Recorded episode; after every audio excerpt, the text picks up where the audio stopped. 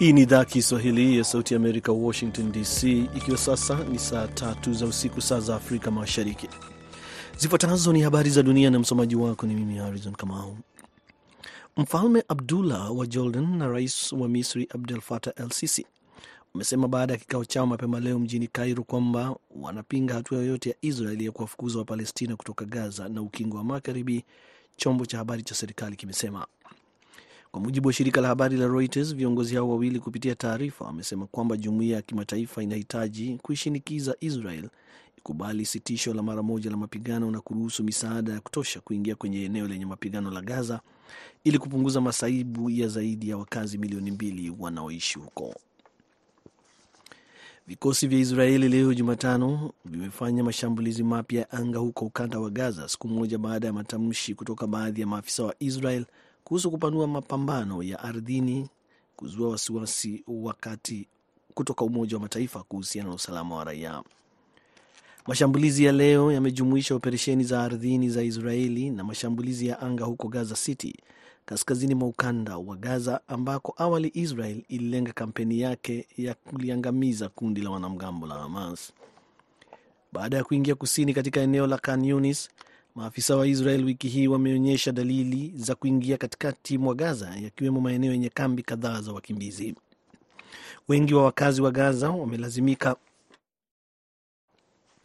wamelazimika kuondoka makwao kutokana na mapigano, huku wengi wakisongamana kwenye makazi ambayo tayari yameelemewa, huku wengine wakijitahidi kuondoka kabisa kufuatia maonyo ya Israel ya kuchukua hatua za kijeshi.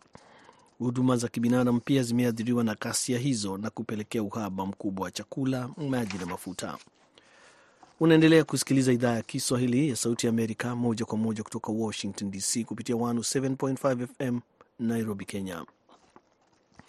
Mahakama ya juu ya jimbo la Michigan imesema leo kwamba itaendelea kuweka jina la rais wa zamani wa Marekani Donald Trump kwenye orodha ya wagombea kwenye uchaguzi wa mapema. Mahakama hiyo imesema kwamba haitasikiliza rufaa iliyowasilishwa dhidi ya uamuzi wa mahakama ya chini kutoka kwa makundi yanayoshinikiza jina la Trump liondolewe. Uamuzi huo kufuatia, ni kufuatia ule wa Disemba 19 uliofanywa na mahakama ya juu ya Colorado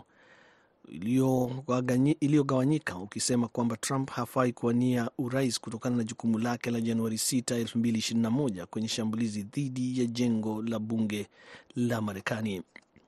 Uamuzi huu ulikuwa ni mara ya kwanza katika historia ambapo kifungu cha tatu cha marekebisho ya 14 ya katiba ya Marekani kimetumika kumwondoa mgombea urais wa Marekani kwenye uchaguzi. Kesi za Michigan na Colorado ni miongoni mwa darzeni zinazolenga kuondoa jina la Trump kwenye uchaguzi wa majimbo. Polisi nchini Kongo leo wametumia gesi ya kutoa machozi kutawanya maandamano yaliyoitishwa na upinzani katika mji mkuu wa Kinshasa wakitaka kurudiwa kwa uchaguzi wa urais na bunge uliofanyika wiki iliyopita.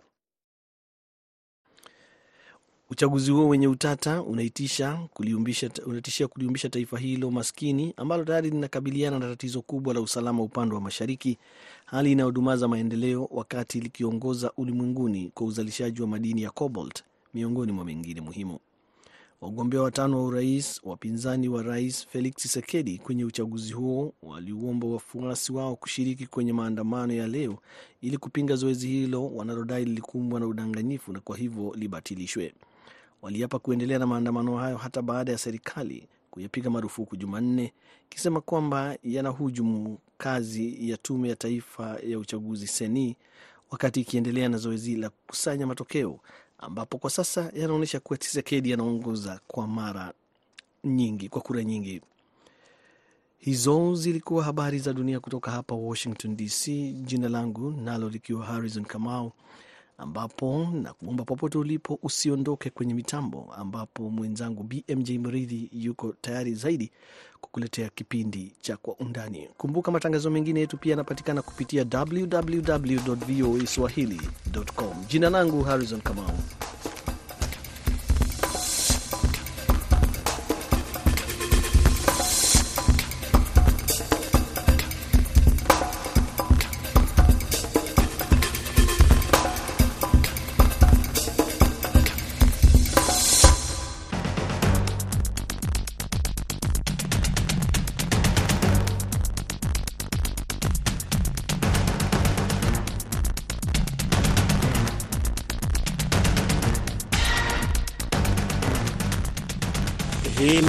Undani kutoka idhaa ya Kiswahili ya Sauti ya Amerika, moja kwa moja kutoka hapa jiji kuu la Marekani, Washington DC, kipindi ambacho huangazia ripoti zinazogonga vichwa vya habari. Tunapekua pekua, tunachimbua, tunakupa maelezo ya kina zaidi kuliko ilivyo kawaida.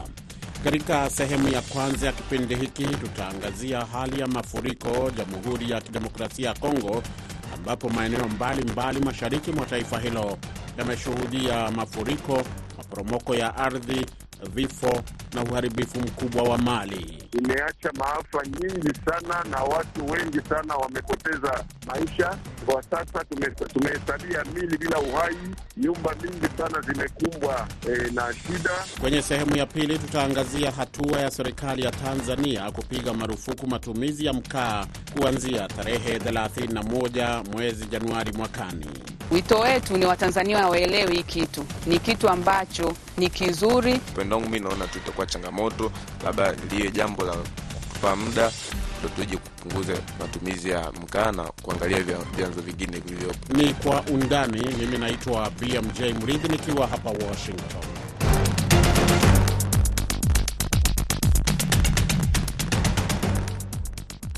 Mvua kubwa zinazoendelea kunyesha mashariki mwa Jamhuri ya Kidemokrasia ya Kongo zimesababisha mafuriko, maporomoko ya ardhi, vifo vya dazani za watu, uharibifu mkubwa wa mali na watu kutoroka makwao.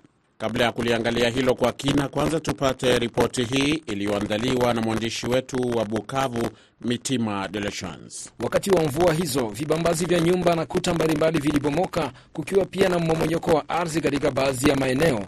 Elias Mungu ni mkazi wa eneo la Karale mjini Bukavu aliyepoteza ndugu zake, na hapa anashuhudia. Nipoteza ndugu wangu mwanamke mwanamke usiku bakufa na nyumba na bwanake alielezea leo makivitu asubuhi asema nyumba ya maukeni pale pale na Bintu pia ni mkazi wa eneo la Nyamugo, anaelezea matarajio yake kwa serikali ya Kongo. Kwa hii hali tunahitaji viongozi watusaidie kujenga barabara, miferegi, ndio ziko tatizo, miferegi ndio naleta hii matatizo zote.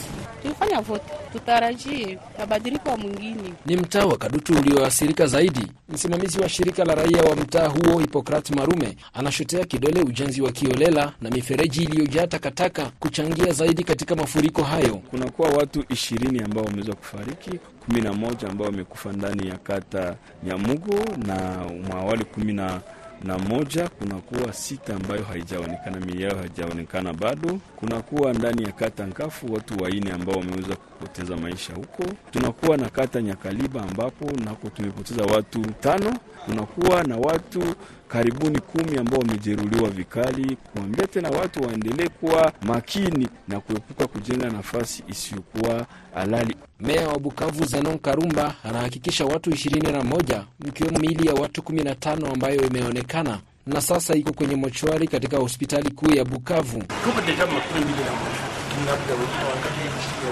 Wanaendelea wanatafuta, kuna wengi wenye wangali Katika maeneo ya vijijini kumeripotiwa pia watu waliopoteza maisha, mimea iliyoharibika na kadhalika. Eneo lenye uchimbaji madini la Burinyi ndani ya mtaa wa Mwenga ndilo limeathirika vikali vijijini, kama anavyohakikisha Maoi Shikitilo, msimamizi wa mtaa wa Mwenga. Nimepata habari kwa mnyampara wa mkoa wa Burinyi, ananijulisha ya kwamba kumekuwa watu kumi na nane ambao wamefariki na nyumba mingi sana kubomoka. Nyumba wamezijenga juu ya milima. Sikupata hiyo ripoti ya kusema ilikuwa pembeni ya migodi wala fasi kwenye wanachimba madini. Jumapili iliyopita watu waliokadiriwa kuwa zaidi ya ishirini pia walipoteza maisha kutokana na mmomonyoko wa ardhi uliosababishwa na mvua kali katika mji wa Kamituga mnamofanyika pia uchimbaji madini walipokuwa wakiegama.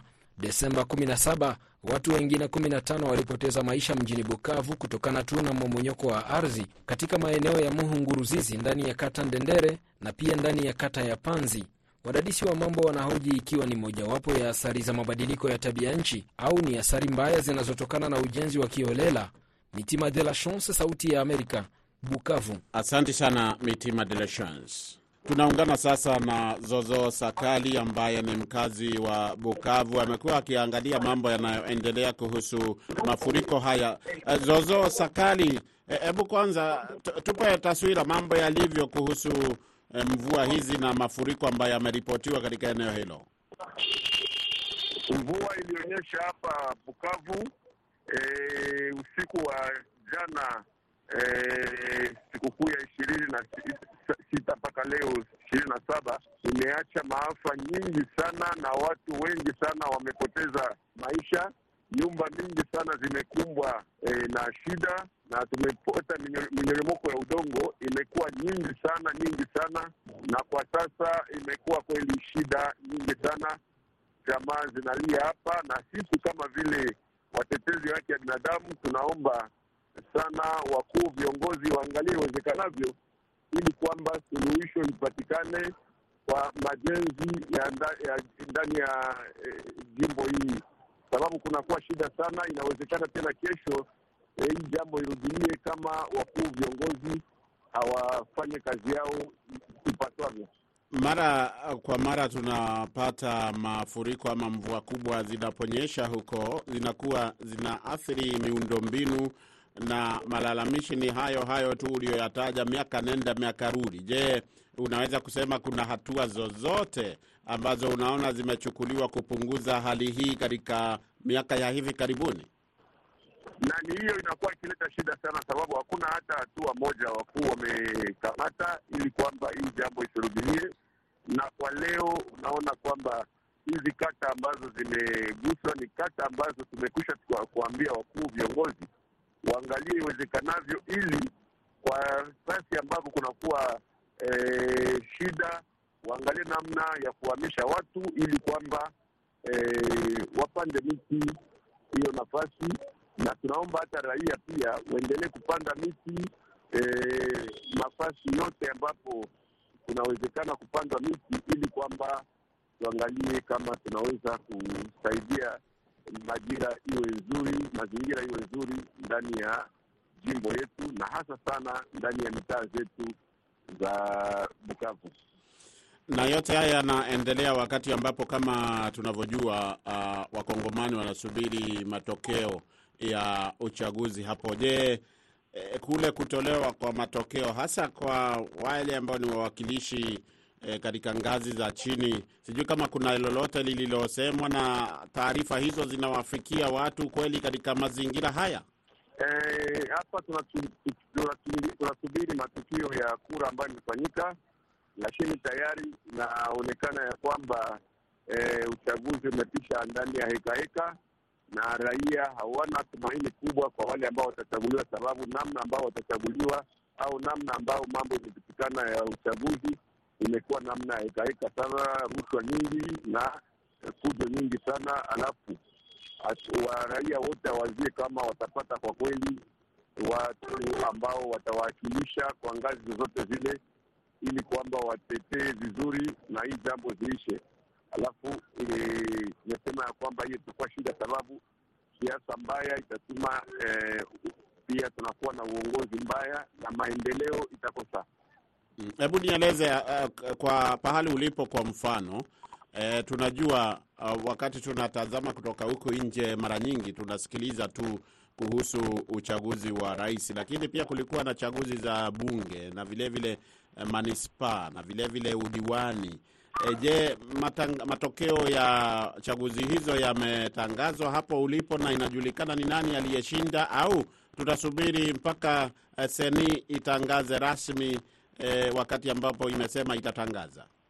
Eh, tutasubiri sehemu itangaze, lakini mambo imekwisha kujulikana hapa kwetu, sababu unajua watu wengi walikatala na walishindwa hata kuingia ndani ya nafasi ya kuchagulia, sababu haikuwezekana eh, makondisio ama eh, shurti hazikuwezeshwa ili kwamba watu wote wafikirie kupiga kura.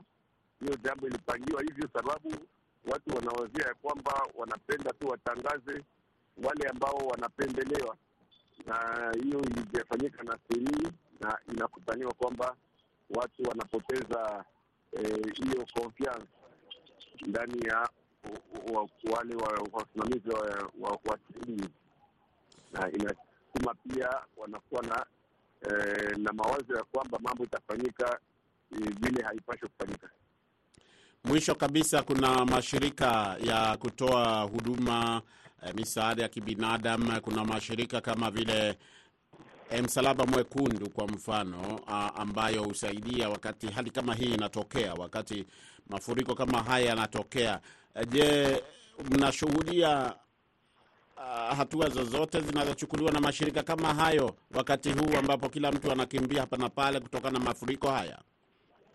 Mpaka saa hizi hakuna hata shirika moja imekuwa hapa.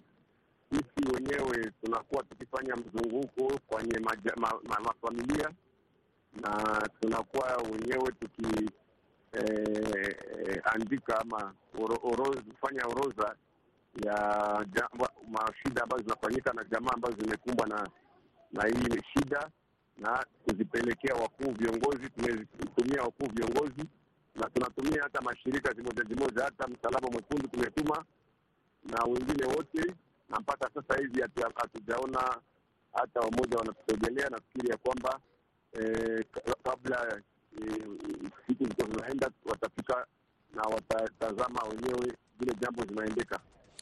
Ni kushukuru sana Zozo Sakali kwa kuzungumza na Sauti ya Amerika kwa leo. Asante sana kwa Sauti ya Amerika.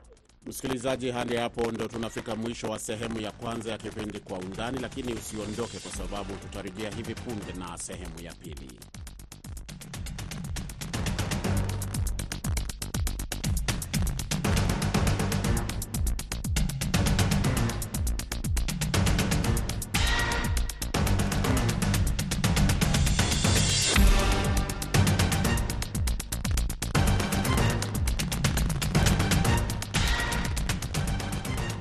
Karibu msikilizaji kwa sehemu ya pili ya kipindi Kwa Undani kutoka hapa Washington DC. Mimi naitwa BMJ Muridhi. Serikali ya Tanzania imesema kwamba kuanzia Januari mwakani mwaka 2024 itaanza kupiga marufuku matumizi ya mkaa, jambo ambalo limezua gumzo kubwa nchini kote eh, kutokana na bidhaa hiyo inavyoonekana kuwa mkombozi wa wengi. Hata hivyo, serikali imesema marufuku hiyo itahusu tu baadhi ya maeneo ikiwemo taasisi kubwa zinazotoa huduma kwa watu wengi. Katika sehemu hii ya pili ya Kwa Undani, nimkaribishe mwenzetu George Jogopa na ripoti zaidi. Serikali imesema kwamba katazo la matumizi ya kuni pamoja na mkaa litazihusu taasisi zote za umma pamoja na zile binafsi na si mwananchi mmoja mmoja kama inavyotafsiriwa na wengi. Taasisi zote za umma pamoja na binafsi za Tanzania bara zinazoandaa chakula kwa kulisha watu zaidi ya mia moja kwa siku zinatakiwa kusitisha matumizi ya kuni pamoja na mkaa ifikapo Januari 31 mwaka ujao 2024 wakati zile zinazoandaa chakula na kulisha watu zaidi ya mia tatu kwa siku zinapaswa kusitisha matumizi ya nishati ifikapo Januari 31 mwaka 2025. Waziri wa nchi ofisi ya makamu wa rais anashughulikia na masuala ya muungano pamoja na mazingira, Suleimani Jafu amesema lengo la serikali ni kudhibiti uharibifu wa mazingira kutokana na ukataji miti kwa kiwango kikubwa ambao unaharibu mazingira. Kwa kuwa watumiaji wakubwa wa nishati za kuni na mkaa kwa ajili ya kupikia ni taasisi za umma na binafsi, dira hii inaelekeza usitishwaji wa matumizi ya kuni kwa taasisi hizo. Katika utekelezaji wa jambo hili, kwa mamlaka niliyopewa chini ya kifungu cha 13 cha sheria ya usimamizi wa mazingira sura namba 191, natoa katazo kwa taasisi zote za umma na taasisi binafsi Tanzania bara zinazoandaa chakula na kulisha watu zaidi ya mia moja kwa siku kusitisha matumizi ya kuni na mkaa ifikapo tarehe 31 Januari mwaka 2024. Kwa hiyo taasisi zote za umma na binafsi zinazolisha watu zaidi ya mia moja kwa siku kusitisha matumizi ya kuni na mkaa itapofika Januari 31, 2024. Aidha, taasisi zinazoandaa chakula na kulisha watu zaidi ya mia tatu kwa siku, kwa siku kusitisha matumizi ya kuni na mkaa ifikapo tarehe 31 Januari 2025. Hatua hiyo inachukuliwa na wengi kama mkakati unaolenga utunzaji wa mazingira, hasa kwa kuzingatia kwamba ripoti nyingi kuarifu kwamba matumizi ya kuni pamoja na mkaa yanaathiri afya ya mtumiaji kwa kusababisha magonjwa yatokanayo na uvutaji wa hewa chafu ambayo huathiri mapafu, moyo na matumizi ya muda mrefu ya nishati hiyo, na pia kusababisha magonjwa ya macho. Kwa mujibu wa ripoti ya tatu ya hali ya mazingira nchini ya mwaka 2019 kasi ya uharibifu wa mazingira ni kubwa, na kila mwaka zaidi ya hekta laki nne sitini na tisa elfu mia nne na ishirini huharibiwa kutokana na ukataji wa miti kwa ajili ya matumizi ya kuni pamoja na mkaa. Waziri Jafo ametoa wito kwa kampuni za gesi kutumia katazo hilo kama fursa ya uzalishaji wa bidhaa hizo kwa wingi kwa ajili ya kupanua wigo wa masoko kwa taasisi zinazohusika na uzalishaji wa huduma za chakula kwa wakati mmoja kwa wingi. Itakumbukwa kwamba Juni mosi elfu mbili na ishirini na moja waziri mkuu Kassim Majaliwa alitoa tamko la wiki ya mazingira duniani na kuzielekeza taasisi pamoja na mashirika ya serikali na sekta binafsi zianza kutumia nishati mbadala kwa kupikia na shughuli nyingine za uzalishaji wa mali. Hata hivyo, baadhi ya wanamazingira mbali ya kuipongeza hatua hiyo, lakini wanaikosoa serikali kwa namna inavyoshughulikia suala hilo, wakisema bado hajafanya kampeni ya kutosha kuelimisha wananchi kuhusu utunzaji wa mazingira. Jackton Kamtimo wa taasisi inayoshughulika na mazingira anaona kwamba serikali ilipaswa kuandaa mkakati maalum kuhusu katazo lake ili utekelezaji wake uwe na tija kwa wakati. Kwa upande wangu itakuwa changamoto kudhibiti matumizi ya mkaa ya papo kwa hapo, kwa sababu tukiangalia maisha yetu sisi kama Tanzania na hali ya watu wengi na walio wengi wamezoea kutumia mkaa na inawasaidia kuepukana na zile zile manunuzi ya ukiangalia hivi vyanzo vingine ambavyo sio vya mkaa kama vya gesi, umeme, yanakuwa yana, yana manunuzi yenye bei kubwa kuliko mkaa. Kwa hiyo kwa upande wangu mi naona tu itakuwa changamoto, labda liwe jambo la kutupa muda tuzoee na tusubiri maisha, maisha ya wananchi wote yakifika kwenye hali fulani, ndo tuje kupunguza kupunguza matumizi ya mkaa na kuangalia vyanzo vingine vilivyopo lakini baadhi ya wananchi wanaona kwamba mradi wa usambazaji wa gesi bado haujatilia manani vya kutosha, jambo ambalo maeneo mengi ya nchi bado hajafikiwa na huduma hiyo, kama anavyoona mmoja wa watumiaji wakubwa wa huduma ya mkaa. Mkakati wa serikali kutaka kupiga marufuku matumizi ya mkaa unaweza kukabiliwa na wakati mgumu kutokana na wananchi wengi kukosa ufahamu wa kutosha. Kwa uwezo wangu, mi naona kwa serikali ya sasa hivi kwa kuweza kuzuia nani kuhusu kuzuia mkaa haiwezekani, kwa sababu gesi yenyewe sistimu yao bado mtaani haijatembeza vizuri. Wametembeza mabomba, lakini haijaingia gesi kwenye majumba bado. Kwa hiyo inabidi serikali ijitahidi kupambana na hili zoezi, kila nyumba iweze kupata sistimu ya gesi ili mambo yaende sawa, ndo tunaweza tukazuia. Vijijini ndo tatizo zaidi yani. Kampeni ya kukata miti na panda miti inabidi iendelee kila siku, kwa sababu kwamba vijijini kwenyewe bado kuna changamoto kubwa sana ya kuhusu utumiaji wa mkaa. Gesi yenyewe haijafika huko, kwa hili tatizo bado litakuwa gumu kwa upande fulani yani. Kulingana na takwimu za hivi karibuni, kila mwaka Tanzania hupoteza hekta laki nne kutokana na matumizi ya kuni pamoja na mkaa, na kwamba kiwango hicho kinaweza kuongezeka katika siku za usoni iwapo kutakosekana juhudi za pamoja kulinda mazingira. Waziri Jafo ambaye amekuwa akizunguka katika maeneo mbalimbali ya nchi katika kile kinachoelezwa kwamba mkakati wa kushirikiana na sekta binafsi, anasema ni muhimu sasa kuhimiza kwa uzalishaji wa mkaa mbadala.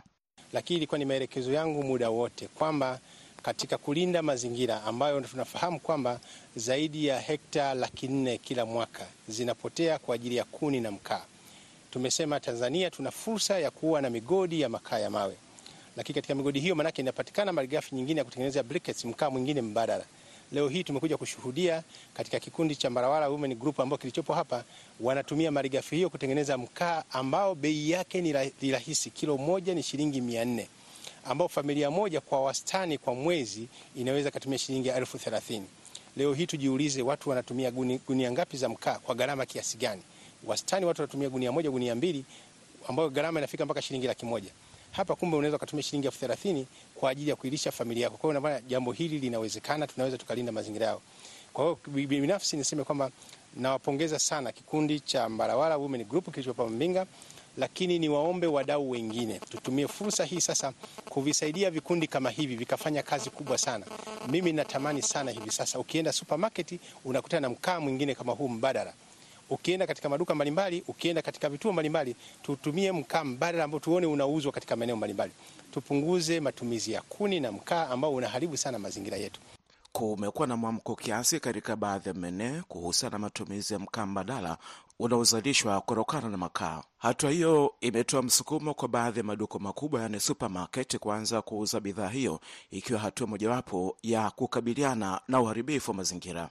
Mkazi huyo ambaye yeye pamoja na wenzake wanaendesha kikundi kinachozalisha mkaa mbadala anaamini kwamba safari ya kuwafikia wengi, licha ya kwamba bado ni ngumu, lakini ndoto hiyo itatimizwa wakati mmoja.